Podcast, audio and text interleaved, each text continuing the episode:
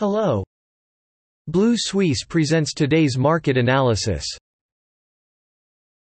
Capital Markets Overview The U.S. stock market fell sharply on Thursday, as the sell-off of technology stocks triggered by expected interest rate hikes exceeded the gains of some stocks that should have benefited from economic growth. The Dow Jones Index fell more than 100 points after rising about 200 points in early trading.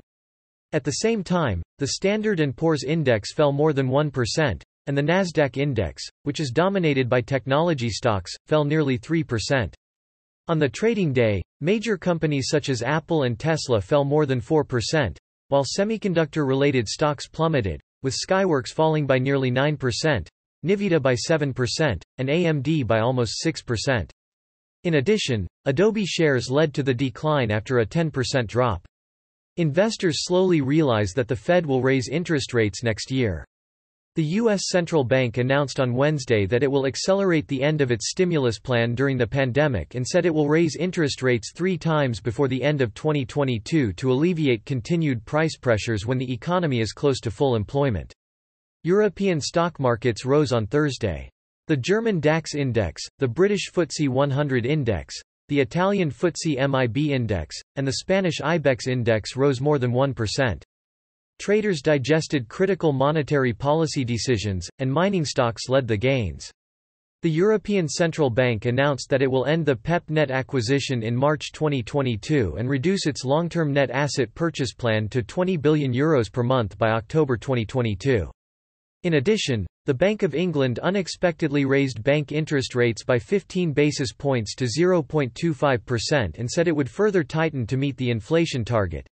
The FTSE 100 index rose 1.1% to close at 7,261 points, ending a six-day plunge and rebounding from a two-week low hit in the previous trading day. Investors digested the Bank of England's unexpected 15 basis point increase in interest rates.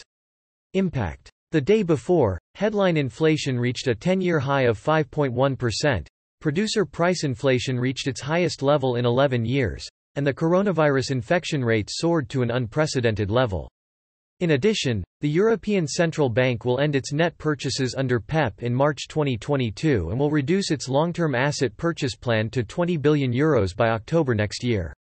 The Federal Reserve has decided to reduce its monthly asset purchase plan to 20 billion euros from January. The Japanese stock market followed the United States after the U.S. Central Bank's policy statement. The Federal Reserve, Federal Reserve, announced that it would end large-scale bond purchases in March and start raising interest rates next year, providing some clear information on the outlook for monetary policy.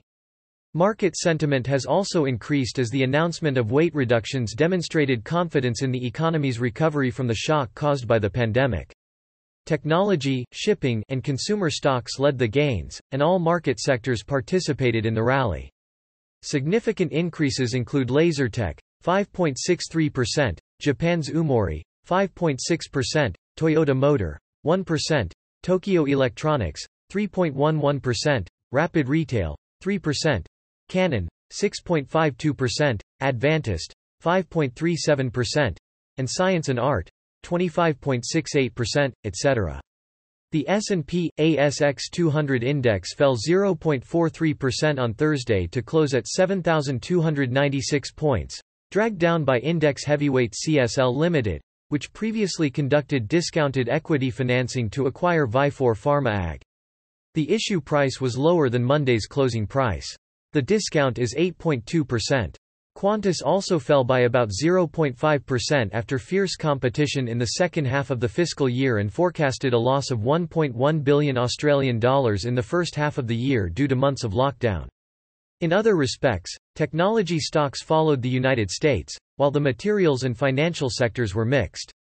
At the same time, Reserve Bank of Australia Governor Philip Lowe reiterated that the central bank would not raise the cash rate until actual inflation continues within the target range of 2–3%.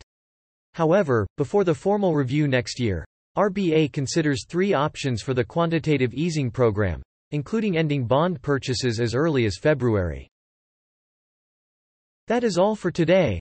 Visit Blue Suisse website for more analysis for free. See you tomorrow.